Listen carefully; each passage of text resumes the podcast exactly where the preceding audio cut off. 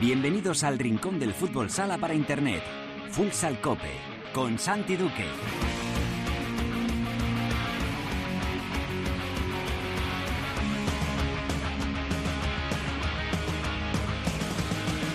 Hola, ¿qué tal? Bienvenidos a Futsal Cope, la casa del fútbol sala en cope.es.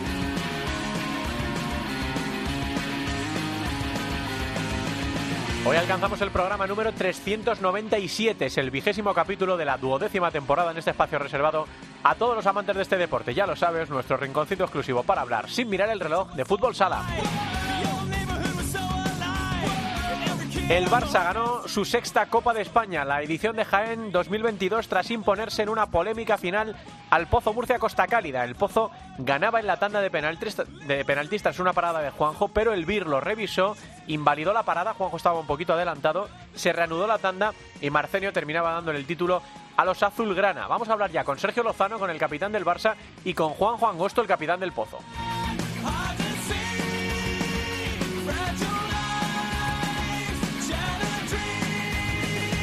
En la tertulia vamos a analizar despacito todo lo ocurrido en esta Copa de España, también la polémica arbitral. Lo vamos a hacer con la ayuda de Gustavo Muñana de Pista Azul y de Óscar García de Marca. En Futsaleros por el Mundo, la directora Sendín nos lleva hoy hasta Vietnam. Nos vamos al sudeste asiático para hablar con Antonio García, entrenador asistente de la selección vietnamita.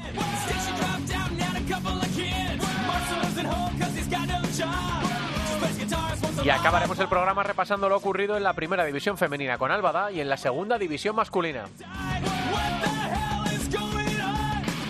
Será todo como siempre con la mejor música, la que selecciona para Futsal Cope nuestro DJ particular, el manager del programa, el gran Javi Jurado.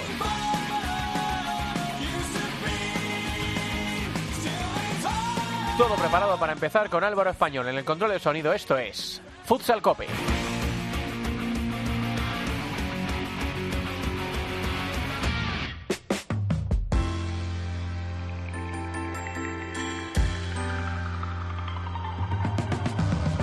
La primera división en Futsal Cope.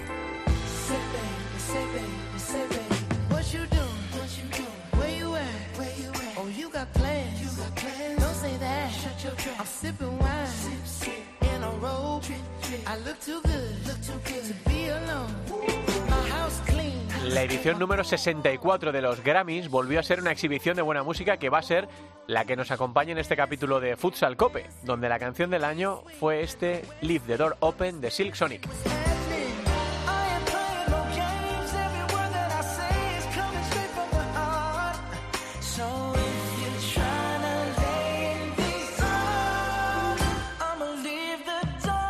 Bueno, muchas, muchas emociones, como siempre, en la Copa de España, edición número 33, Jaén 2022, en el precioso escenario del Olivo Arena, con un campeón, el Barça, que suma su sexta Copa de España después de imponerse en una final trepidante al Pozo Murcia Costa Cálida, una final que terminó embrollada, que terminó manchada en el lanzamiento de, penaltis, después de empatar a dos en el tiempo reglamentario, de empatar a tres en la prórroga y terminó, como digo, con polémica por la revisión del BIR en algunos penaltis, eh, en algunos se pidió el challenge, ya saben que los entrenadores tienen una opción de pedir challenge, una en el tiempo reglamentario, una en la prórroga y una en la tanda de penaltis, que si aciertas en tu petición eh, mantienes el challenge y que si fallas lo pierdes y que además los árbitros en los, eh, las circunstancias que admite el BIR, que es el bar del, del fútbol sala, pueden revisar en cualquier momento lo que, lo que necesiten. Bueno, pues Juanjo le paraba a Pito el penalti número 13, creo recordar, el penalti número 14, eh, el Pozo estaba celebrando ya el título. Eh, Jesús Velasco, entrenador del Barça, pedía el BIR. Se revisaba la acción y parece, parece en la imagen que Juanjo está ligeramente adelantado. es difícil ponderar cuánto, pero sí parece que está ligeramente adelantado. Así que el penalti se invalidó. Pito volvió a tirar, marcó, se siguió lanzando y al final eh, Mati Rosa fallaba para el Pozo Murcia y Marcenio le daba el título de la Copa al Barça. Todo terminó muy, como digo, muy eh, eh, enfangado porque luego unas declaraciones durísimas de Justozzi diciendo que era la mayor injusticia, el mayor escándalo de la historia del fútbol sala español. Eh, Darío Gil también decía que se sentían robados. Y la verdad es que, como digo, todo esto ensució el final de una Copa de España que yo creo que fue trepidante. Nos escucha ya el capitán del Barça, Sergio Lozano, búfalo del fútbol sala español. Hola Sergio, ¿qué tal? Muy buenas tardes. Hola, buenas tardes. Y es una pena, ¿no? Que, terminara así una Copa de España, yo creo, muy bonita. Eh, algún partido a lo mejor un poco más soso, pero con, muchas alternativas, con muchos goles, con cambios en el marcador, como ocurriera a vosotros en la, en la semifinal. eh, y que se, ve un poco manchada otra vez por esto que pasó al final. No sé qué sensación tienes tú ya con el paso de, los días.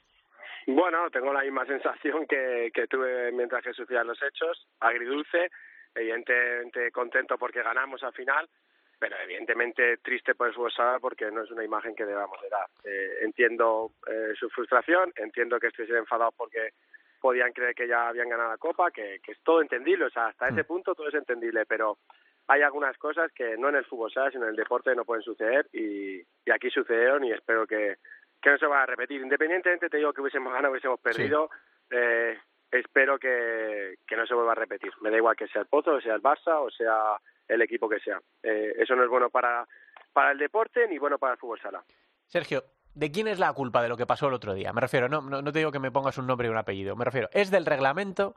Eh, ¿Es de que está mal aplicado por los árbitros? ¿Es de que los jugadores se calentaron? ¿Dónde está el origen de la, de la movida? Realmente, aplicado mal por los árbitros, no, porque si, si no, no te puedes adelantar, mm. no te puedes adelantar. Haces una vida arbitraje y, y, es lo que hay. Otra cosa es que digas, no, es que no debería haber. Bueno, eso es otra cosa que yo no lo comparto, porque al igual que es como dicen, no es que ha sido fuera de juego por dos centímetros, el que se, se, ah, es que no, no gana, o sea, no gana la posición por esos dos centímetros, ya, ya, pero ¿dónde ponemos el límite? Sí, sí, está claro. Si está, lo ponemos, o sea, no, no, o sea, de los hábitos evidentemente en ese sentido no puede ser culpa. Otra cosa es que sea una norma que es lo que sea, pero si está es para aplicar. De hecho, nosotros perdimos una Copa del Rey el lanzamiento de penalti eh, cuando creíamos que se estaba adelantando Nico Sarmiento. Pero bueno, eh, ya te digo que independientemente de lo que de lo que fuese, que al final acertaron los hábitos, independientemente de, de, todo lo que pasó, esa es la imagen que no podemos dar, ya te lo vuelvo a decir.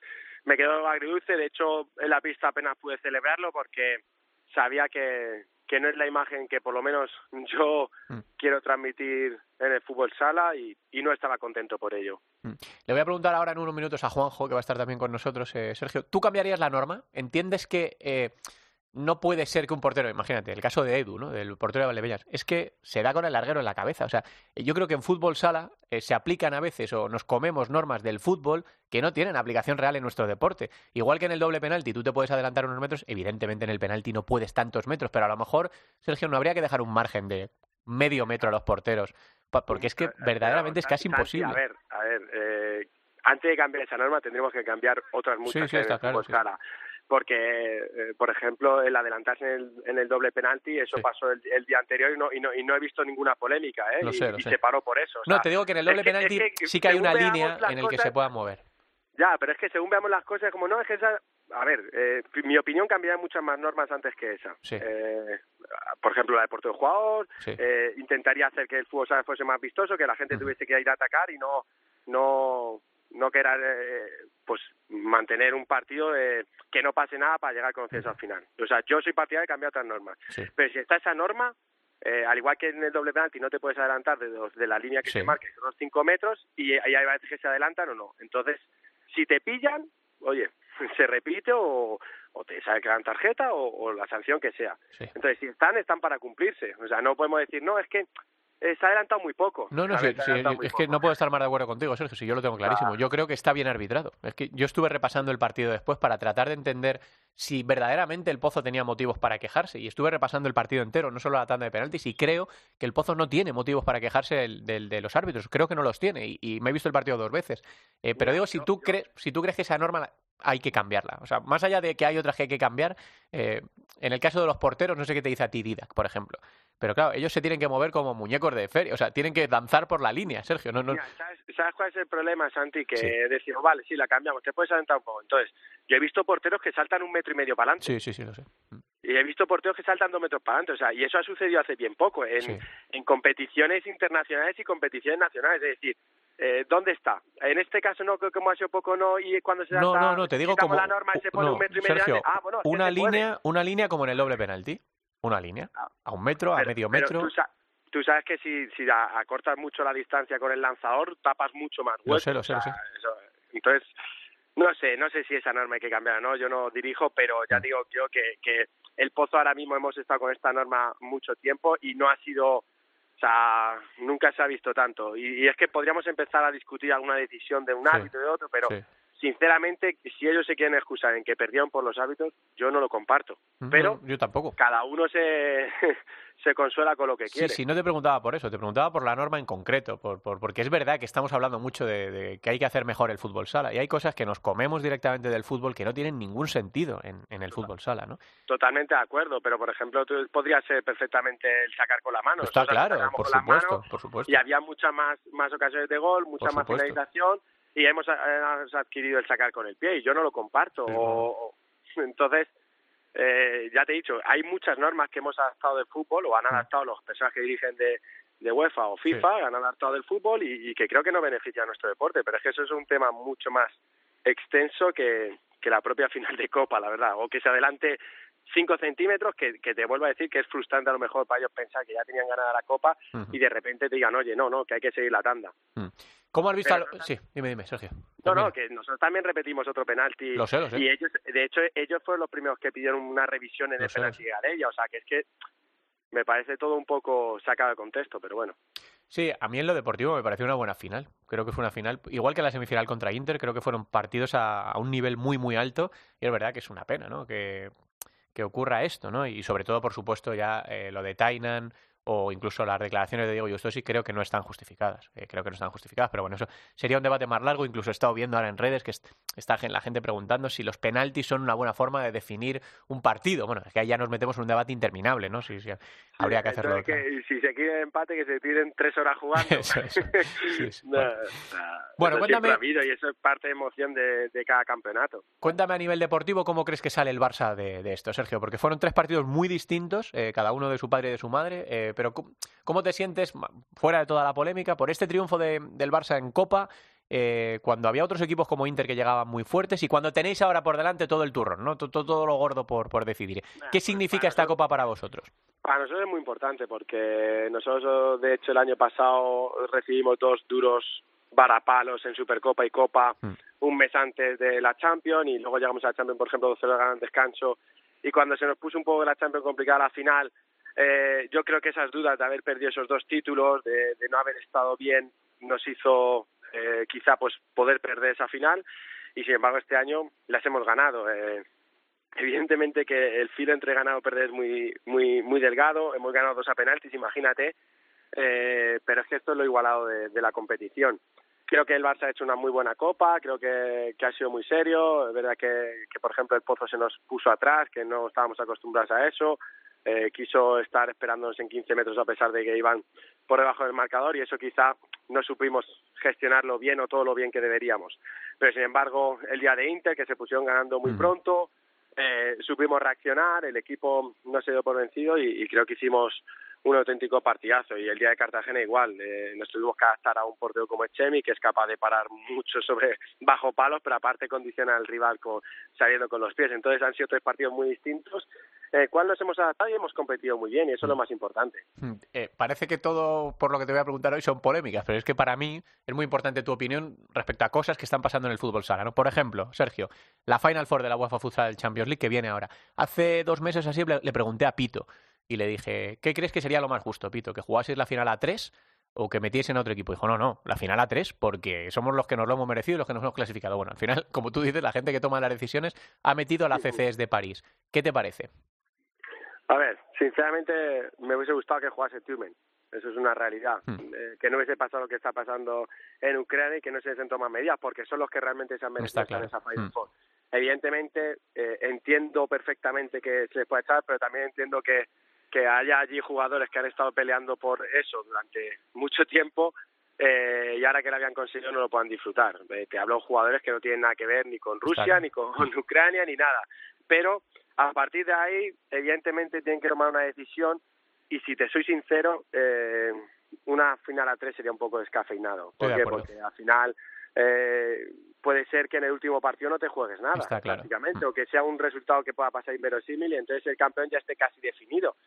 Entonces, eso es lo que queremos para nuestro deporte. Yo creo que no, yo hubiese metido otro equipo que, que en las circunstancias que sea, pues sea una Final Four, pues más normal. Lo que pasa es que en este caso es ACS, Access, que, que están las circunstancias que están y, y bueno, eso es otro de tema largo que, que hablar. Mm. Sí, a ver qué pasa mañana en el sorteo, ¿no? Porque está claro que, en principio, al que le toque el equipo francés en la semi, pues sale beneficiado, ¿no? Porque los otros dos son dos cocos de aquí de espero. Así que eh, el fútbol sala portugués, que es el que manda ahora mismo en el continente, y vamos a ver si el Barça es capaz de derrocarle ahora en, en esta Final Four, que se viene a finales de, del mes de abril en Riga, eh, recordemos. Y luego lo de la selección, Sergio, no vais a jugar este fin de semana que viene. Ya sabes que aquí, tal y como está el fútbol sala español, si juegas mal, si no juegas mal, eh, a vosotros el descanso os viene de maravilla, ¿o no? Pues si te soy sincero, sí. Yo estoy, estaba jugando a jugar la Copa justo, Sí. eh, con bastantes dolores, eh, jugándome, infiltrándome para poder jugar porque tenían bastantes molestias, pero esto, esto de que ya no íbamos a jugar ya se sabía antes del europeo. O sea, yo ya sabía que esta convocatoria no se iba a jugar, independientemente que, que al final no ganamos europeo. Se sabía que estaba esa, sobre todo por, por el tema de mirar ahora a los jugadores. Sí. O sea, tú imagínate que ahora vamos todos los jugadores de la selección española, quien sea, ¿eh? no hablo ni uno ni otro, eh, con un calendario tan cargado, después de una Copa de España, o sea, yo por ejemplo que he hecho Brasil de jugar el martes, o sea, me parece una auténtica locura. Habrá jugadores del Pozo que han jugado viernes, sábado, domingo, viaje el lunes y juegan el martes. Sí, o sea, eso no es bueno para el deportista, eso no es bueno para el jugador de fútbol, o sea, eso, eso puede pasar cualquier cosa y les y luego nos lamentaríamos. Si hubiésemos ido a la selección y a esos jugadores les pasa algo, nos lamentaríamos que es que, claro, que es que no se protege al jugador y tal. Es decir, pasa lo que pasa, que se tome la decisión que se tome, me da igual la federación, la liga, Sí. o sea, quien sea. Es toda una polémica. Y esto así no vamos a ningún lado, sinceramente. O sea, si se juega porque se juega, si no se juega porque no se juega. Si lo que sea es siempre cosa de debate. Entonces no miramos por el bien de crecer de fútbol sala. Y, te lo digo sinceramente, estoy cansado de esta situación. No es el fútbol sala que siempre he amado. Eh, la gente parece que, que está peleándose todo el día, que quiere guerra, guerra, y, y yo soy más de otra opinión que, que creo que cuando vas todos juntos y unidos en una misma dirección se consiguen grandes cosas. Entonces, mi opinión es bastante distinta a todo lo que pasa. Sergio, no sabes cómo te agradezco que te pongas, que hables claro y que nos atiendas como siempre aquí en Futsal Cope. Así que nada, que vienen cosas muy emocionantes ahora por delante y vamos a ver si eh, el Barça puede llevar más títulos a, a- a vuestras vitrinas esta temporada. Un abrazo grande. Muchísimas gracias, un abrazo fuerte. Sergio Lozano es el capitán del Barça, jugador clave para la selección española y para su equipo, y nos ha atendido hoy con la Copa de España recién ganada. Y queríamos hablar también con la parte del Pozo Murcia, porque el Pozo durante varios segundos se vio campeón de la Copa de España 12 años después. Eh, la revisión del BIR y la imagen de Juanjo adelantado unos centímetros lo impidió, se siguió tirando y al final falló Mati Rosa y anotó Marcenio. Está por ahí Juanjo Angosto, ¿no? Hola Juanjo, portero, ¿qué tal? Muy buenas tardes. Hola, buenas tardes. ¿Todo Bueno, bien? ¿Cómo estáis, Juanjo? ¿Cómo va la cosa después de, de- de un varapalo tan duro, ¿no? De un desenlace tan cruel, porque se puede perder una final, pero, pero que te creas que la has ganado y que luego te digan que no y, y se sigue tirando los penaltis y al final perdéis, es un desenlace muy, muy duro para el Pozo que, que lleva ahí años peleando por, por llevarse un título, Juanjo. Pues sí, bueno, todavía un poco asimilando todo lo que lo que ocurrió el otro día en, en Olivo en Olivo Arena, ¿no? Yo creo que, que nosotros veníamos con mucha ilusión, hicimos una, una buena copa, pero bueno, no no pudo ser. Luchamos hasta el final y pero no pudo ser. Deporte es lo que lo que tiene. Mm, Juan, sí, veces sí. ¿Cuántas veces, Juanjo, has visto la imagen del penalti repetido, en la parada Pito? ¿Cuánto, ¿Cuántas veces lo has visto? ¿Cuánto zoom has hecho a la imagen? ¿Cuán- Te digo, te digo la verdad, no he Sí. visto tantas, me han mandado muchísimas más que las que yo he visto, Sí. pero es que esto podríamos llegar a una conclusión, la verdad, que cada uno tendrá su, su Mm. punto de vista totalmente diferente y, Mm. y tendrá su opinión, lógicamente. Pero yo lo que también pienso es que si repites uno tienes que repetir todo, lógicamente, y te adelantas. Mm. Es, la- la- es lo que yo pienso, pero bueno, la verdad no vamos a excusar después de, de perder y, ya está. Sí, lo que no tiene mucho sentido, efectivamente, es que teniendo los árbitros la potestad de mirarlo y teniendo claro que el ojo humano a la velocidad real es que no lo puede ver, Juanjo, porque es que incluso con la parada, eh, la imagen parada, con el frame aumentado, con es que no se aprecia. Es muy, muy difícil y como para que un árbitro lo vea, ¿no? Si estás adelantado o no estás adelantado. Lo que no tiene mucho sentido es que no se revisen todos los penaltis, porque esto es una norma que nos viene del fútbol. Que, que- adaptamos al fútbol sala, pero es que en el fútbol se revisan todos los penaltis, la posición de los porteros en todos los penaltis. Eh, y es verdad que en la segunda parada de Feisas a, a Mati da la sensación, da la sensación, Juanjo, de que Mikel está adelantado, ¿no? Yo, yo pienso que muchísimo más que yo del primer que el primer penalti, lógicamente. Mm. Pero bueno, la verdad cada, cada es decisión al final suya. Lo que tampoco entiendo que hay un tercer árbitro que está mirando Sí. exactamente allí y que ningún penalti el tercer árbitro levante la mano. Mm. Nada, la verdad que eso es, es muy extraño todo. Mm. O que esta pareja arbitral no pite en toda en todo el- la copa y pite solo la final, no sé, eh, es que no sé, pero bueno, Mm. que para mí tampoco hay que ser excusa, es cierto que nosotros merecíamos más, lógicamente, por lo menos por el equipo y por el esfuerzo que hicimos, no pudo ser así y hay que hacer borrón y cuenta nueva. Eh, ¿Cambiarías la norma, Juanjo? La de que el portero tenga que estar pisando con uno de los... Porque en el fútbol grande, pues vaya que vaya, pero en el fútbol sala, se lo está diciendo ahora Sergio Lozano, por ejemplo el caso de Edu, si es que se da con el larguero en la cabeza, eh, Juanjo, si Claro, es que... no, te das con el larguero y incluso lo que, lo, lo que dice la norma es andar por la línea, pero Claro. vas, a, vas a tropezar con el palo, lógicamente, Sí. vas a dejar un cabezón, no sé. No cambiaría la línea, lo que, la, la norma, lo cambiaría otros conceptos como, como han pasado en, en, en esta copa, ¿no? Con el tema arbitral, con el tema de, del VAR en este aspecto, pues de- lo haría de, de otra forma totalmente diferente, pero bueno. Sí, es un, es- lo hablaba ahora con Lozano, es un debate interminable, porque yo no cambiaba solo esta, yo cambiaba más, ¿no? De, de normas que, que nadie entiende, ¿no, Juanjo? Y que están ahora mismo en, en nuestro deporte. Claro, hay tantas cosas que si te pones a, a mirar del otro día del partido de Copa en la final, pues Mm. la verdad que hay cosas que, que, que no verán nunca ni por muchos años que juegues. Mm. ya te digo yo, porque yo he jugado mucho de penal, la primera vez que me pase, que bueno, que me ha pasado esto, y va a verte en un penalti decisivo, lógicamente. ¿Cómo crees que sale el Pozo Murcia de esta Copa, Juanjo? A, a- a priori muy dañado por cómo pasó, ¿no? Por lo que pasó. ¿Pero crees que sale fortalecido analizándolo despacito? Mira, pues el otro día justo me preguntaron eso y me dijeron que el equipo tiene que estar, la verdad que tiene que estar dañado, tiene que estar molesto en el aspecto de, de lo que pasó, ¿no? Pues yo, yo sin embargo te digo todo lo contrario, yo creo que, que el equipo ha salido beneficiado en el aspecto de que, de que somos un equipo más fuerte, que, que ya hemos visto que podemos competir de tú contra, contra el Barcelona y, y se demostró. Solo faltaba pues corregir unas cosas que nos estaban faltando anteriormente y, y ya te digo, a nivel positivo yo creo que, que el equipo va esto lo va a hacer- le van a beneficiar más que le va a perjudicar. ¿Os preocupa lo de Tainan, eh, Juanjo? Porque están hablando de una barbaridad de partidos. Eh, no sé si luego, lógicamente, habrás hablado con él, si el chico está arrepentido, porque, porque en, en ese momento caliente te puede pasar cualquier cosa, pero no, no se puede hacer lo que hizo Tainan, ¿no? No, no, lógicamente, al final yo creo que ahí estamos de acuerdo, ¿no? Es cierto que fue un momento, es un momento crucial en este aspecto de que, de que al final lleva los nervios a flor de piel y, y hay cosas que, que es normal también, cuando tú luchas, cuando te trabajas en esto, tienes tú todo tu, tu esfuerzo y, y por una parte que como lo vimos nosotros, lo vio ellos, que, que no fue legal en este aspecto, pues la verdad que te, que te molesta, ¿no? Es cierto que no voy a, no voy a excusar la verdad que es comportamiento porque eso no, no hay que hacerlo lógicamente y pues al final pues si hizo las cosas más pues tendrá que pagar lógicamente pues lo que lo que se también en, en este aspecto Eh, Juanjo, de lo que queda por delante, ¿no? Eh, bueno, pues ahora mismo estáis quintos clasificados en, la liga. Eh, la intención, me imagino, colocaros con, factor cancha para, el playoff y, y coger toda esta rabia para intentar voltearlo en el playoff y, llevar el título ese que tanto se está resistiendo a la vitrina del pozo, ¿no? sí por, la fortuna que tenemos que el deporte de verdad te, te da otra oportunidad no yo creo que no todavía nos queda a nosotros la liga que, que es algo que estamos luchando y estamos peleando por esta de la parte de arriba y, y es cierto que como te viene dicho antes que, que esto para nosotros va a ser un, un pilón donde donde podemos agarrarnos de que, de que podemos de que podemos conseguir el título de liga y ese es el objetivo que tenemos a priori Mm, Juanjo, tú que has jugado en los equipos más grandes de España, has jugado en algunos de los equipos más grandes de Portugal, como en el caso de Benfica. Eh, ¿Qué le pasa al Pozo? ¿Por qué se queda ahí en la línea? Fíjate, si tan en la línea, tan en la línea como esta última Copa de España. ¿Qué le falta para llevarse ese título a las vitrinas? Pues bueno, yo, yo también he estado mucho tiempo fuera, ¿no? Pero que yo llegué hace dos años, no no te podía decir lo que era anteriormente. Mm. A ver, de sí te puedo decir, esta última te puedo decir que, que puede ser muchas cosas, ¿no? Según como lo quieras llamar, mala Sí. suerte, pues polémica, como sea, vale, no podemos excusarnos.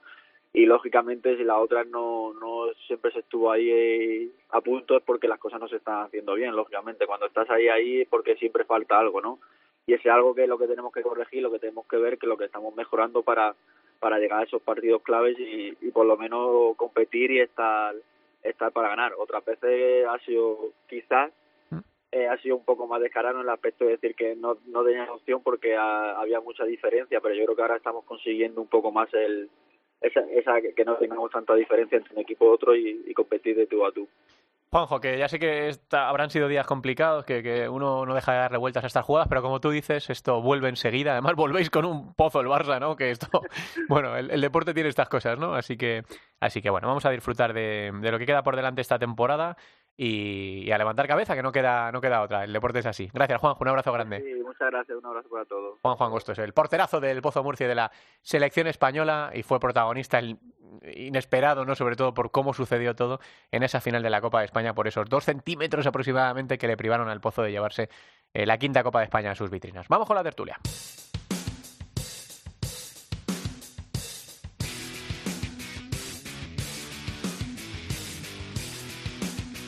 La tertulia de Futsal Cope.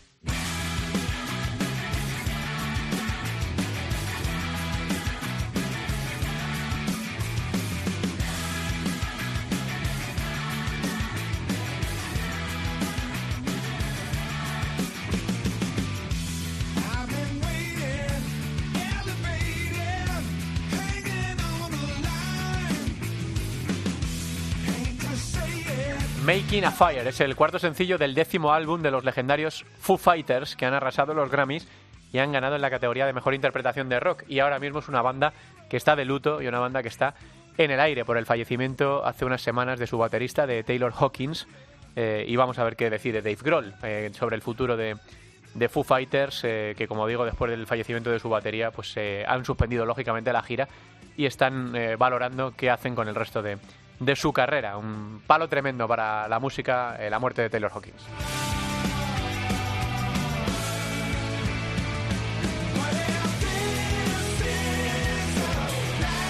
Tiempo de tertulia, una tertulia en la que tenemos mucho que analizar de todo lo que ocurrió en la Copa de España y, frentes abiertos por todos los lados, mucho debate, sobre todo también en el debate arbitral, en lo que es el, el reglamento, más allá de lo deportivo, que también lo vamos a hacer. Está por ahí ya Gustavo Muñana, nuestro compañero y amigo de Pista Azul. Hola Gus, ¿qué tal? Muy buenas tardes.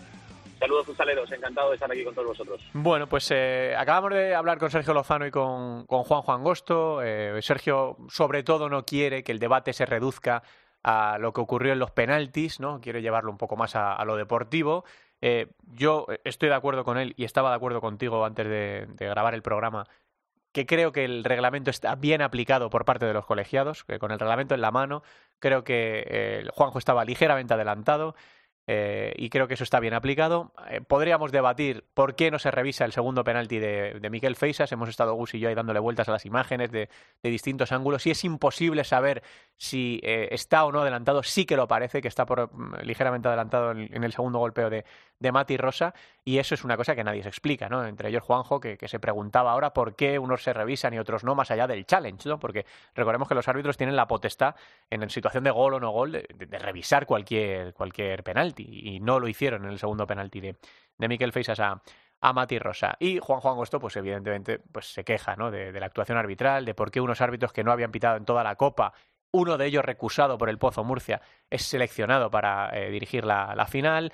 Eh, y bueno, y, por qué unos penaltis se revisan y otros no. Eh, quiero que me hagas una primera valoración general, Gus, de, todo lo que pasó, que deslució bastante, yo creo que una Copa de España bastante buena en lo deportivo.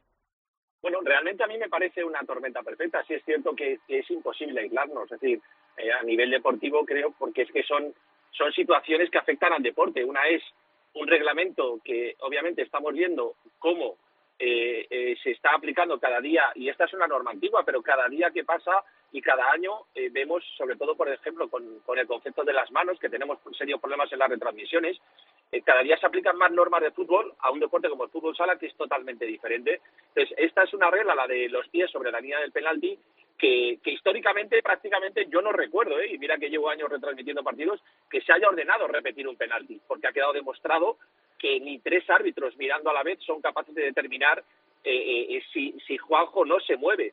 Efectivamente, los árbitros, como tú bien dices, aciertan, Santi, pero es una cuestión milimétrica prácticamente, ¿sabes? Entonces, con lo cual, bueno, yo, con respecto a la otra pregunta que haces, fíjate, el otro día, hablando con Jordi García también, me decía, es perfecto, porque yo el único lunar que les pongo, y lo dice Juanjo también, ahora es por qué no se revisa el segundo penalti por parte de los árbitros, el segundo penalti que a mí personalmente me parece mucho más claro que para que para Miquel que para Miquel Feichas a Mati Rosa, porque yo también lo digo en mi cuenta personal de Twitter, el Barça hubiese protestado, porque hubiese eh, y el Barça hubiese tenido motivos para protestar, porque el Pozo sin vir hubiese tenido dos penaltis detenidos y uno solo revisado, ¿vale? Y sin embargo, el Barça, el Barça todavía con la potestad de tener el vir hubiese tenido tres penaltis detenidos y los tres hubiesen sido revisados. Entonces, hubiese sido un agravio comparativo. Entonces, con lo cual, y con esto lo que quiero decir es que llegamos al último punto.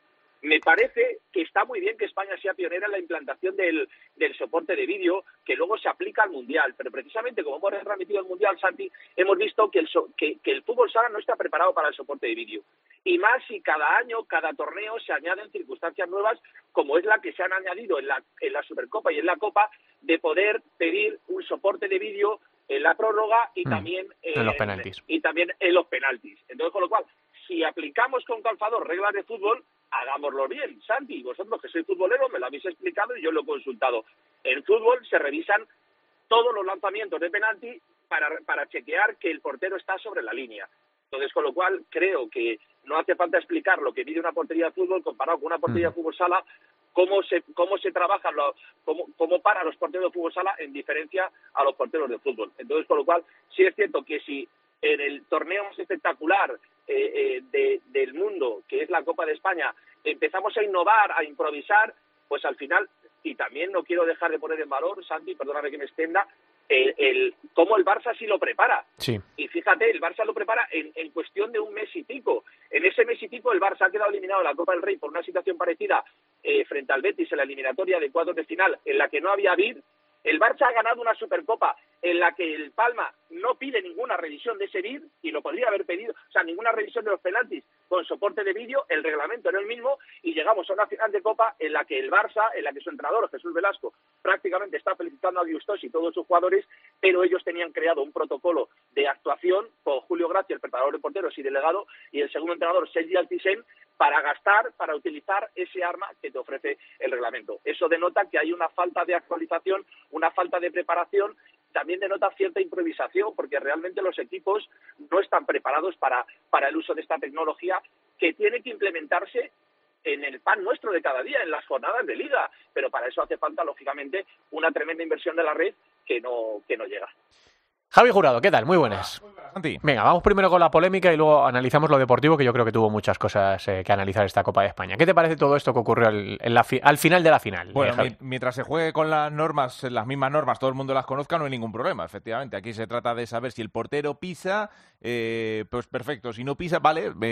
Aquí no hay criterios como los penaltis, ¿no? Porque una cosa es la tecnología y otra cosa es toda la polémica que está viendo en el fútbol, de que si la- el balón toca en la mano, pero la Sí, intención del jugador, que eso ya es mucho más difícil y entra ya la valoración más subjetiva, ¿no? Del, del árbitro. En este caso, estoy de acuerdo con que los penaltis, si revisas uno, tienes que revisar todos y que todos se ciñan escrupulosamente a la normativa. Y aún así, fíjate, ese dato, el gesto del zoom, ¿no? Que había Sí. que ver, eh, bueno, si el zoom te permite ver si ese portero está bien o no colocado, pues adelante. Eh, que las normas sean iguales para todos me parece bien. Ahora, que es de difícil, hay que aplicarlo, pues eso, de una forma igual. eh, bueno, eh, hay que hacerlo de otra manera, lógicamente, porque lo que ha ocurrido, la tecnología está es útil, pero parece que no sabemos muy bien qué hacer con ella. Sí, sí, o cómo sí. aplicarla. Esa es la sensación que te queda. Ocurre en el fútbol con casi tres temporadas de VAR y sigue habiendo Claro. dudas de la aplicación del VAR. Como dice Gus, si no se aplica en la liga, solo se aplica en, en torneos excepcionales, que encima son quizá de mayor importancia, de mayor presión. ¿no? No- se hacen las pruebas en torneos muy importantes. Sí. Es, es que- torneos, en torne- torneos del caos, Santi, Claro. es que en, torneo- en torneos que son los más exportables, Claro, los, claro. Que ve, los que ve más gente. Y repito, eh, repito que soy un firme defensor del uso de la tecnología, pero que tiene que estar aplicada a nuestros a nuestros hábitos diarios. Y en el caso de los jugadores, bueno, es que lo hemos visto en el Mundial, en el Mundial había muchos árbitros que no estaban preparados Sí, para, sí, para usar el soporte de vídeo, lo hemos visto en el Mundial. Y repito, eh, repito, esta Copa la ha ganado el Barça por merecimientos propios, por su portería, por el, eh, eh, por muchas cosas. Eh, y, y seguramente la ha perdido el Pozo también por otras muchas cosas y por unos milímetros, ¿eh? Hmm. Por unos milímetros. Hay que decir que sin soporte de vídeo el Pozo hubiese ganado esta Copa. Pero el soporte de vídeo es totalmente legal. Pero claro, lo que hay que hacer es familiarizar, normalizar para evitar este tipo de, de controversias que acaban que acaban generando en una situación en una situación dantesca que le va a pasar una tremenda factura al Pozo, Santi. Supongo que ahora hablaremos de esto porque Sí. hay, hay noticias al respecto. Sí, Juanjo nos ha dicho que cree que el, que el equipo sale reforzado de yo creo que una buena copa del Pozo, que gana con autoridad tanto los cuartos de final como las semifinales. Eh, y yo creo que hace una buena final contra el Barça, que se queda eh, dos veces acariciando el título, ¿no? En el disparo al palo de Gadella en el 10 metros y en esa parada de Juanjo que fue totalmente victoria interruptus, ¿no? Que, el Pozo lo estaba celebrando, que Pito se resigna, ni siquiera protesta, y que bueno, luego el Barça haciendo buen uso del VIR eh, consigue darle la vuelta. Luego también es verdad que Mati Rosa falla dos penaltis consecutivos. En el primero mm. estaba adelantado a Miguel Fesas, en el segundo parece que está adelantado, pero falla dos penaltis consecutivos. Si es que no creo que aquí el problema sea que se haya actuado no de forma legal o de forma justa. O sea, es que con las normas en la mano todo el mundo ha cumplido, yo creo. El problema es el es otro, más de trasfondo, no tanto lo que lo que aconteció en el partido, que yo creo que es totalmente normal. Yo he revisado el partido, me lo he visto dos veces, y creo, y se lo estaba diciendo a Gus el otro día, creo que el Pozo, eh, iba a decir no tiene motivo de queja, creo que los árbitros no perjudican al Pozo en la final de la Copa de España creo. Totalmente, no, no, sí, estamos totalmente de acuerdo. claro, pero cuéntale, sí, lo que sí quiero que le cuentes a la gente, Gus, es de dónde viene ese trasfondo del que habla Javi del Pozo. ¿Dónde están, lo acaba de decir Juanjo, ¿no? Estos colegiados que no habían pitado en todo el torneo. Eh, cuéntale a la gente, ponle un poco en contexto a la gente de por qué se queja el Pozo Murcia, más allá de que yo creo que la queja de Diego del mayor escándalo de la historia de nuestro deporte no, mm. no tiene base y que lo de Darío Gil tampoco tiene base, más allá del cabreo, ¿no? Del tremendo y de la frustración. Pero ¿de dónde viene? ¿Cuál es el caldo de cultivo de todo eso? Hay que entenderlo y hay que retrotraerse, fíjate, hay que retrotraerse casi a la, a la Copa de Málaga del 2020, la expulsión de Espíndola por parte de Urdanov. Llegamos a la Copa de 2021 de Wittrin, la expulsión de Juanjo, un no penalti pitado ahí, que hay una revisión entre Cholo Salas y, y Diego, y luego también, eh, unos meses después, eh, llega una, una lesión de Felipe Valer en una entrada de Rubi delante de, delante de Urdanov que no ve ni siquiera la tarjeta la tarjeta amarilla. Entonces, todo eso es plasmado en un dossier que el Pozo Murcia presenta Pedro Galán, el responsable arbitral, y le pide por favor, le pide por favor, en la medida que lo puede hacer, que evite que Urdanov les, les arbitre, porque realmente tienen dudas de su profesionalidad o imparcialidad no mm. ponen en duda su calidad arbitral, pero sí, sí piensan que hay un problema y que debe ser evitado. Entonces, con lo cual, eh, Pedro Galán, obviamente, toma nota y, lo que sí es cierto, y, ahí sí tengo que diferir de, algunos comentarios de algunos compañeros y de algunos jugadores, eh, no pasa nada, es algo habitual que unos árbitros que no han, que no han pitado en un torneo corto de Copa piten la final, porque habitualmente, eh, y por las incompatibilidades regionales, Pedro Galán va reservando a, a determinados árbitros. Entonces, con lo cual hay que recordar que, que no estaba completa la pareja de Sánchez Molina, Rodrigo, eh, Rodrigo Miguel, y que al final Pedro Galán tiene que, tiene que, tiene que ir mirando eh, que no puedan no puedan arbitrar. Tiene que pues claro hasta hasta las semifinales tú no sabes qué equipos la van a jugar. Entonces tiene que ir reservándose una pareja arbitral de su plena confianza para la final y que no haya incompatibilidades regionales. Entonces con lo cual eso a mí a mí me parece me parece más que más, más anecdótico. Lo que sí realmente me parece que tenemos que también tratar de empatizar un poco con el pozo, eh, con Diego y con los jugadores. Lo que han sufrido es un varapalo mental. No estoy de acuerdo con Juanjo, creo que el pozo eh, sale muy, muy tocado mentalmente, muy tocado anímicamente y, y, todavía más, porque si os puedo confirmar, lo vamos a hacer aquí en exclusiva Futsal Cope, eh, el acta arbitral llega con 24 horas de retraso totalmente cocinada, si me permite la expresión, mm. Santi, se han tomado todo el tiempo del mundo para revisar imágenes cuando el acta arbitral tiene que ser entregada apenas unas horas después de que termine y luego tú puedes elaborar un anexo, un acta, no, en este caso ha habido más de 24 horas de retraso a pesar de los diferentes requerimientos que ha realizado el Pozo. La excusa o la argumentación de la red es que el sistema Fénix no funcionaba, una excusa que no se creen en el Pozo Murcia. La redacción del acta es durísima, Santi, durísima. Los servicios jurídicos del Pozo Murcia ya están trabajando en ella, obviamente, ya se ha hecho público, se ha deslizado que la Comité de Integridad de la REF, al igual que ha hecho con el jugador de fútbol Jago Aspas y con otros jugadores, va a entrar de, oficio en las declaraciones de, de, Darío, de Darío Gil a Teledeporte y sobre todo el foco está puesto en, el, en, el, en la agresión eh, a Urdanov. En Tainán se mete a más jugadores, se mete otra serie de circunstancias que el Pozo, repito, va a tratar de defender sus intereses, pero yo creo que de aquí el Pozo va a salir muy tocado. La sanción de Tainán a mí me avanzan desde la Federación que va a ser ejemplar, va a ser ejemplar a todos los niveles. Hay que recordar que ahora mismo Tainán es la gran estrella del Pozo y es su principal jugador. Y con esto no estoy justificando lo que hizo porque creo que estuvo mal, no, fatal, fatal, al igual que las declaraciones de las declaraciones de, Darío, que también que también las evita. Sin embargo, creo que Giustosi por una cuestión semántica puede que no sea sancionado. ¿eh? No es lo mismo decir robo que escándalo. ¿eh? Es lo que me dice a mí un experto en derecho deportivo. ¿eh? Y además, en ningún momento Diego Gustosi habla de los árbitros. ¿Entiendes? Entonces, con lo cual, bueno, se van a producir diferentes situaciones jurídicas que iremos, que iremos analizando, pero esto va a dejar un, va a dejar un reguero de, de sanciones en forma de partidos y económica de la que a mí me parece difícil que el Pozo se pueda levantar ya en el, en el adiós, en el adiós de, de Diego Gustosi. Al final, repito, tenemos que tratar de hacer un ejercicio de empatía eh, con las declaraciones de Diego Gustosi después de cuatro años en España. Explota, explota Santi. Son muchas situaciones difíciles las que ha vivido este club en la persecución de la red y también hay que entenderlo. No, no hay que justificarlo, pero también hay que entenderlo y que vienen de celebrar un título que les ha durado menos de 40 segundos, que lo han perdido de manera legal, lo han perdido, pero todo eso es lo que tú decías, un caldo de cultivo eh, difícil de, digerir. Y el problema es que te quedas con esa sensación. Yo creo que al final esas declaraciones, eh, comprensibles por el momento, porque en caliente, joder, hay que ponerse, como bien dices, en la piel del jugador, en la piel de cada uno, y en esa situación es lo que te sale. O sea, como dices tú, Gustavo, efectivamente ahí tiene que haber mucho, un pozo muy fondo para que eh, las declaraciones y las primeras reacciones sean así.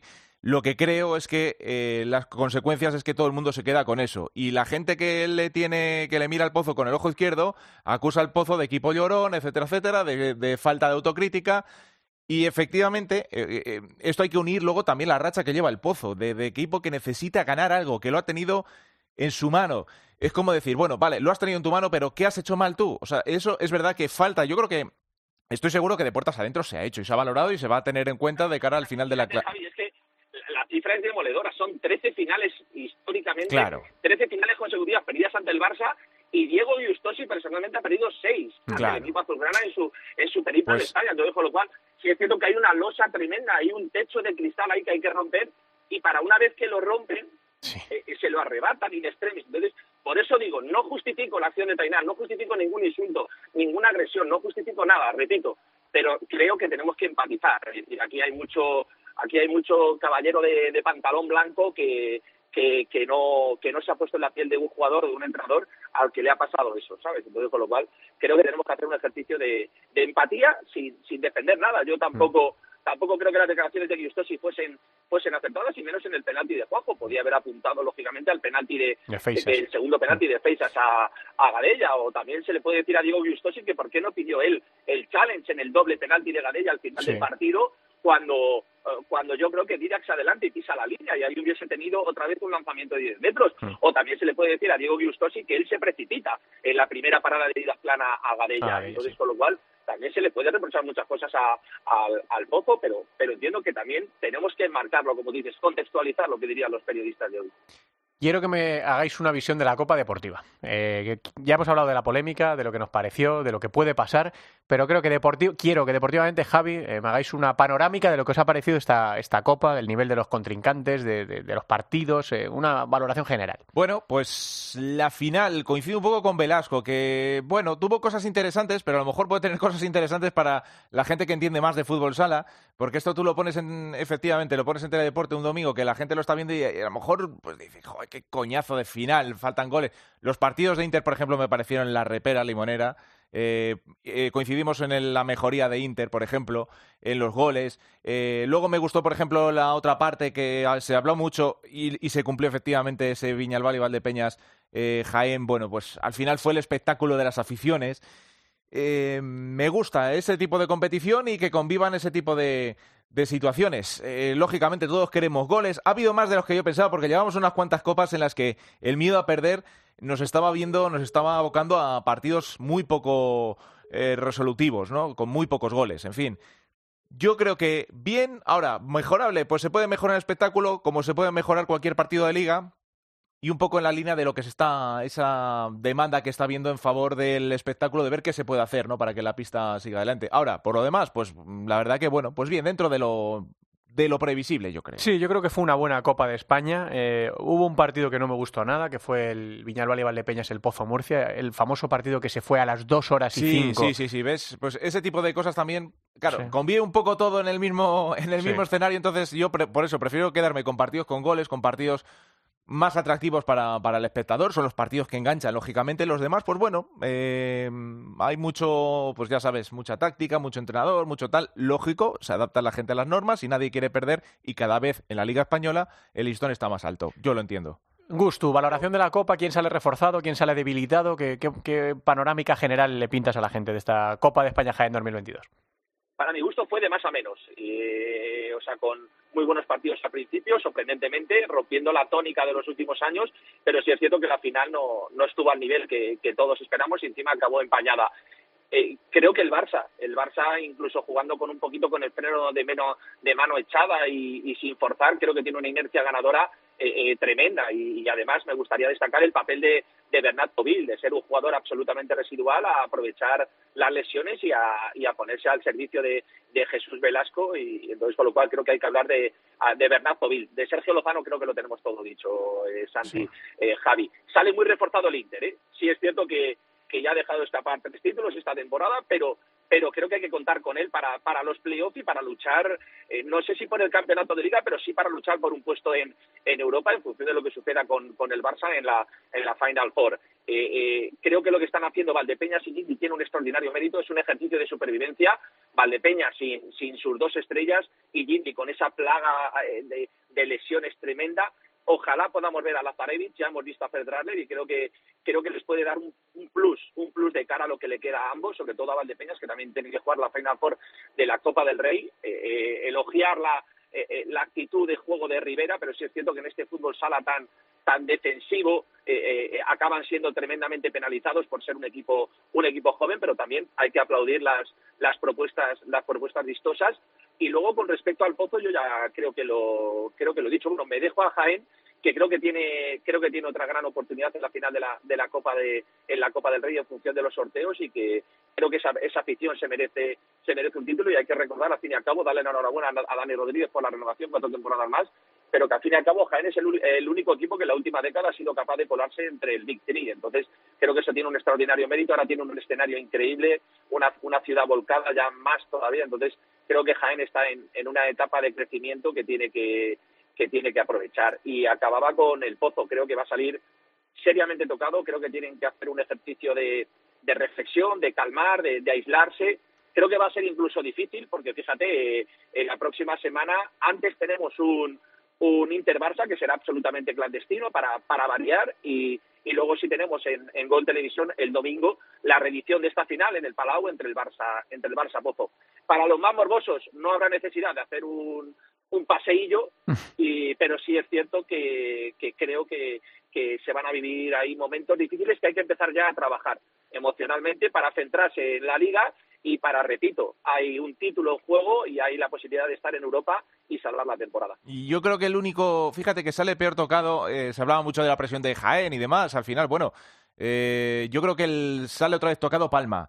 Palma y la losa de los cuartos de final es un auténtico, eh, no un auténtico drama, pero es una situación que, que lógicamente que empieza a pesar. A, a pesar. Eh, ahora eh, con la plantilla, con el paso al frente que ha dado Palma. Es como que se espera mucho de, del equipo de Antonio Vadillo, que está ahí arriba, que la liga regular lo está haciendo bien, que se puede meter en la pelea por los títulos, pero al final en la, en la Copa de España se ha demostrado que mmm, otra vez eh, se ha vuelto a caer, que sigue faltando... La eterna, la eterna decepción, ¿verdad? Claro, claro. Y siempre, además nosotros lo vemos, eh, lo vemos eh, todas las semanas en la liga, juegan bien, un equipo muy sólido defensivamente, pero de repente llegas al primer partido con un, nivel de activación eh, que no es pertinente para un torneo como este. A lo mejor en Liga hubiese podido acabar empatando, remontando, pero en la Copa al final te acaba, te acaba costando la eliminación y, y empieza a ser ya más que un techo de, de, de cristal, un, un, tejado difícil de, de, romper para Palma estos torneos cortos que, pues claro, es que ahora mismo, tal y como está la Liga tan igualada, hay muchos equipos que necesitan un título para refrendar ese buen trabajo, pero hay, hay a unos que les sigue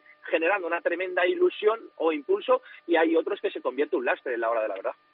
Bueno, pues todo eso, ¿no? Había mucho de lo que hablar en la tertulia. Hay más temas de los que hablar en la tertulia, pero lo vamos a dejar para la, la semana que viene, que efectivamente eh, todavía este fin de semana no, no, hay liga, era fecha seleccionada para que jugasen las selecciones, España no lo va a hacer, ha dicho Didac o Sergio Lozano que ellos lo agradecen. Si quieren información sobre esto, visiten el Twitter, la cuenta de Twitter de Gustavo Muñana, que eh, tiene una opinión que comparto sobre lo que ha ocurrido con esto, es una nueva chapuza de la Real Federación Española de, de Fútbol, aunque me alegro de que a los jugadores, por ejemplo, les alivie la, les aligere la carga de partidos. Y están muchas cosas por venir, muchas cosas por venir, el final de la liga, eh, primero la Copa de Europa, del 29 al 1 de mayo, eh, en Riga. Yo creo que la vamos a ver bien. Tengo la sensación de que vamos a ver bien esta, esta Copa de, Europa. Y luego la Final Four de la Copa del Rey, del 13 al 15 de mayo, los playoffs y todas las cosas emocionantes que quedan todavía esta temporada y que seguiremos hablando aquí.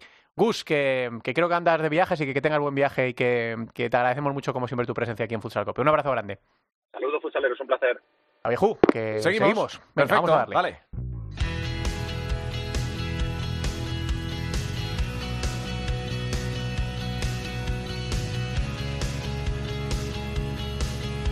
En Futsal Cope, futsaleros por el mundo. Venga, nos vamos de viaje por el mundo a uno de mis países preferidos en el planeta. Directora Sandín, ¿qué tal? Muy buenas tardes. Muy buenas, ¿qué tal? Venga, Pues, ¿dónde me llevas hoy? ¿Dónde nos llevas a todos? Pues eh, como ya tenemos en marcha todos los eh, torneos clasificatorios para estar en la próxima Copa de Asia, eh, ya sabes que la Confederación Asiática está dividida por diferentes zonas para no abarcar todo el territorio y que no haya viajes excesivamente largos para los eh, equipos. Y cada una de estas zonas está buscando sus representantes que estarán en la Copa de Asia del año que viene.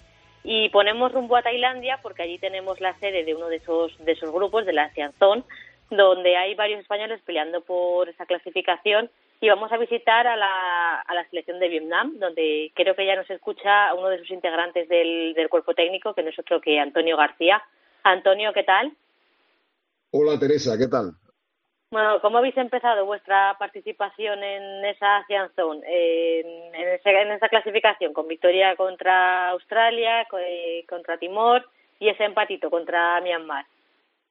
Sí, como bien dice, bueno, el debut fue un poco difícil, ¿no? Porque siempre los primeros partidos de este tipo de torneos cortos son, son complicados, ¿no? Hasta que entras un poco en, competición y quedamos 1-1 con Myanmar, una que ha crecido mucho en los últimos años. Luego después el segundo partido, porque son tres días consecutivos, son tres partidos en tres días. Eh, ganamos a Timor-Leste 7-1 ayer y hoy, esta mañana, aquí en Bangkok, pues hemos ganado 5-1 a Australia. Así que, bueno, en principio vamos a ser segundos, somos segundos de grupo y se está jugando ahora mismo el Tailandia-Malasia que va a decidir cuál será nuestro rival, ¿no? En semifinales pasado mañana.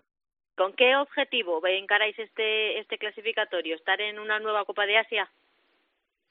Sí, bueno, principalmente el, el objetivo mínimo, por decirlo de alguna manera, es el de es el de clasificarnos, ¿no? Quedar entre los tres eh, equipos que van a ser los que representen a esta zona ASEAN en, en la FC, ¿no? En Kuwait, en septiembre.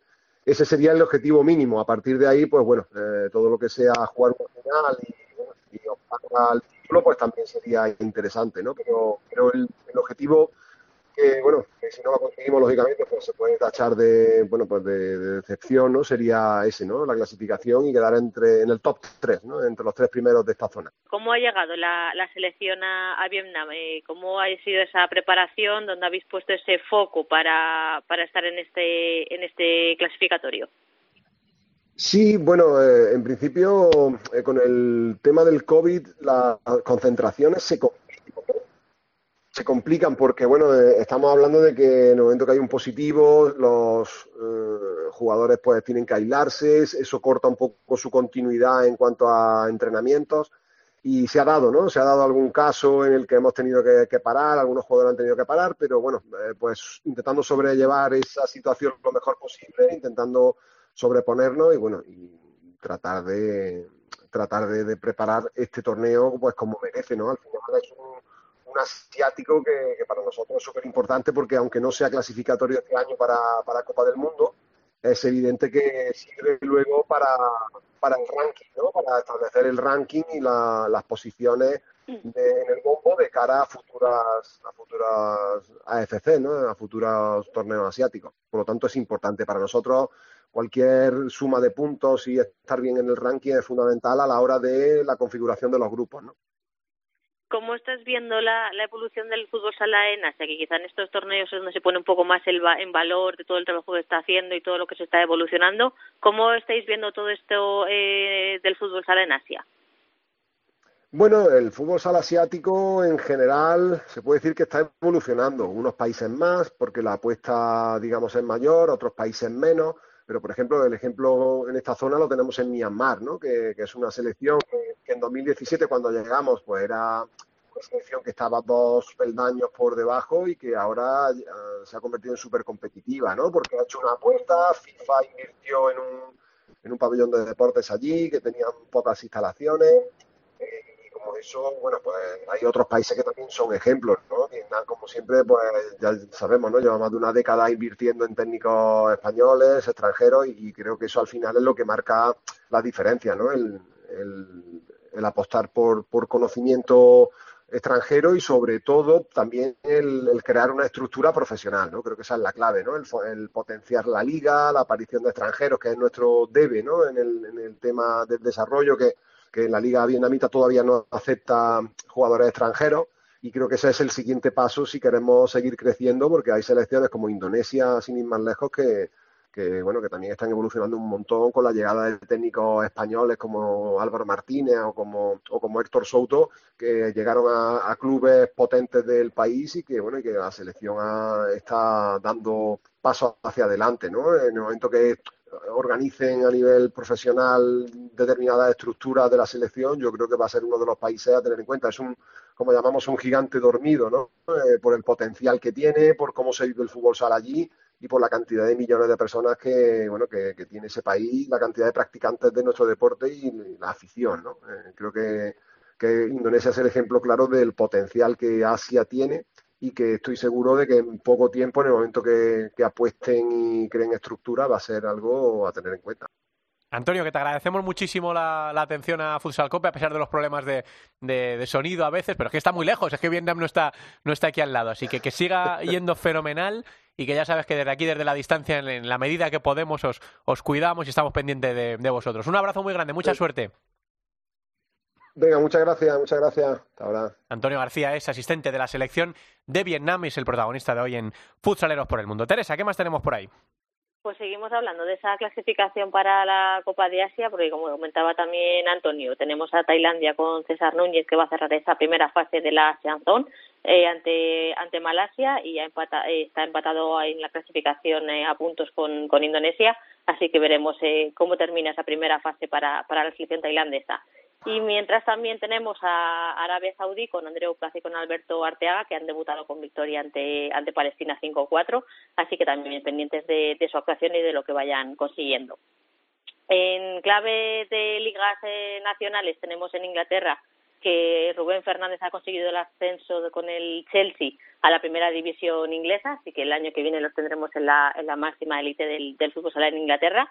Y Aleix Ripoll ha levantado el título en la Copa de la Serie B eh, italiana, así que eh, enhorabuena para, para él, que suma un, título a su, a su palmarés. Y debut de, de Esteban en el, en el Sporting de, de, Portugal con dos goles y dos asistencias para, para el jugador español que no ha podido empezar de mejor forma su aventura en Portugal. Pues todo eso en Futsaleros por el Mundo en este capítulo número 397 con el viaje a Vietnam y como dice Teresa, en la época de la cosecha, de la cosecha de, títulos y del trabajo bien hecho durante toda la, la, temporada. La semana que viene seguimos viajando por el mundo. Gracias, Teresa. Un beso, hasta luego. Vamos con la primera división femenina.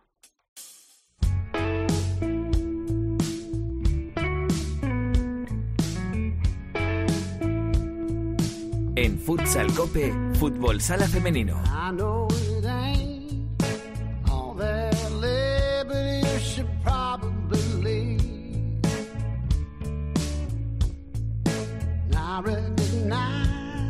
Otra de esas perlitas que parecen quedar en segundo plano en una ceremonia como la del domingo es la del ganador en la categoría de interpretación country en solitario, You Should Probably Live, de Chris Stapleton, con la que saludamos ya a Alba. ¿Qué tal, Alba? Muy buenas tardes.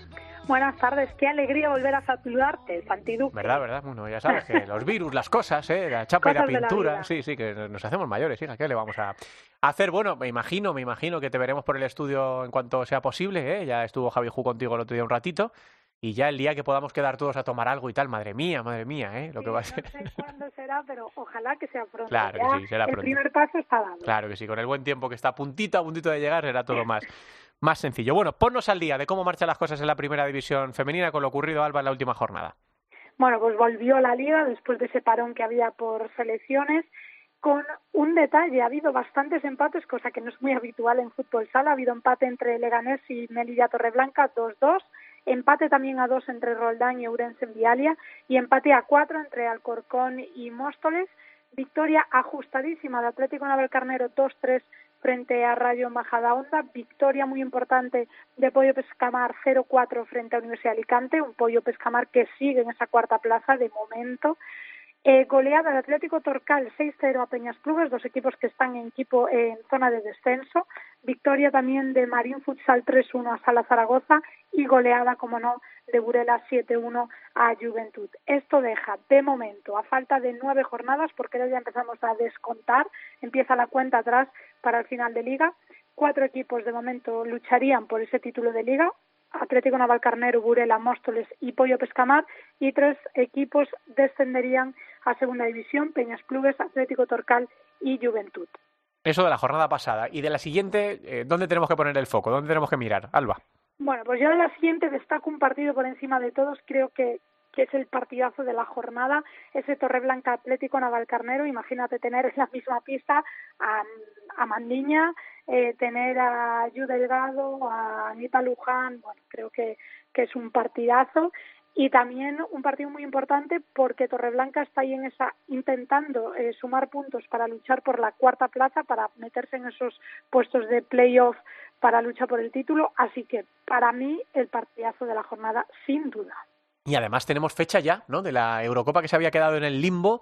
Eh, ¿cuándo va a celebrarse? ¿cuándo va a ser Alba? bueno pues que todo el mundo apunte del 1 al 3 de julio en Gondomar. La sede no se ha cambiado. Evidentemente, Portugal ha sido elegida para que se dispute esa Eurocopa Femenina de Fútbol Sala del 1 al 3 de julio. De momento, lo que está claro es que España va a jugar esas semifinales el viernes 1 de julio contra Ucrania. Portugal, como se tenía que enfrentar a Rusia, y Rusia, pues con todo lo que está pasando, está sancionada, así que eh, la UEFA va a decidir en los próximos días qué selección se va a enfrentar a Portugal. Como digo, el viernes 1 de julio, España-Ucrania, Portugal todavía contra un rival que determine la UEFA y el domingo 3 de julio será la final. Ojalá que vuelva a estar España y ojalá que volvamos a ganar esa Eurocopa. Claro que sí, esa Eurocopa oficial. Y ya lo siguiente, lo siguiente, el Mundial oficial. ¿eh? A ver si la FIFA, la FIFA también se pone las pilas, aunque la FIFA ya ha dejado claro que hace las cosas bastante peor en general que la, que la UEFA. Bueno, pues eh, todo eso en la primera división femenina y respecto a la Eurocopa que se había quedado ahí en el limbo. Gracias, Alba. Gracias, un saludo. La segunda división, Álvaro.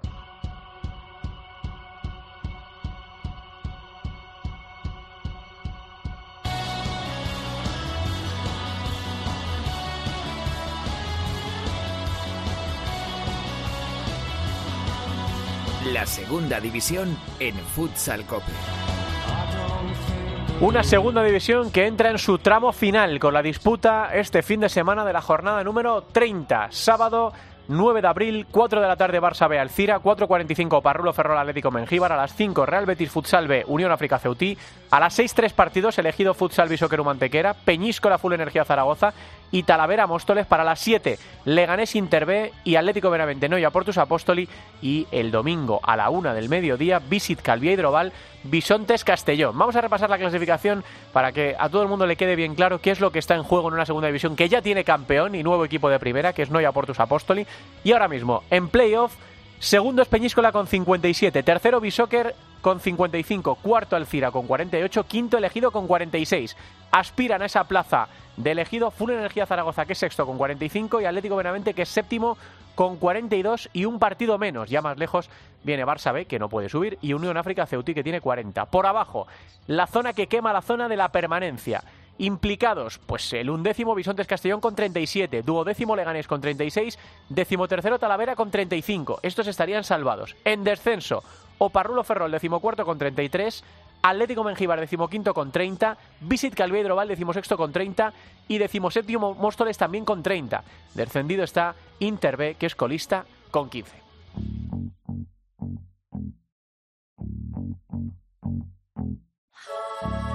I guess you moved on really easily. You found a new girl and it only took a couple weeks. Remember when you said that you wanted to give me the world? Ponemos el broche a este futsal cope con Olivia Rodrigo, la ganadora a mejor artista nueva. Y de nuevo, de nuevo a poco, a estas alturas porque cuenta ya con casi 9 millones de suscripciones en YouTube y este Good for You suma más de 350 millones de visitas en menos de un año.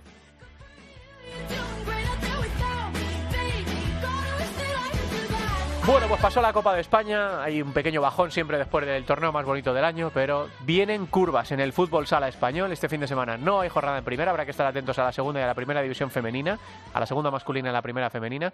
Y en nada, el regreso de la liga con ese Barça el Pozo y luego la disputa de la Copa de Europa, que como digo, yo creo que la vamos a ver, la va a ver todo el mundo muy bien. Y la fase final de la Copa del Rey y el final de la Liga y todas las cosas chulas que están por venir. Gracias a todos por estar ahí. Un abrazo grande. Hasta luego.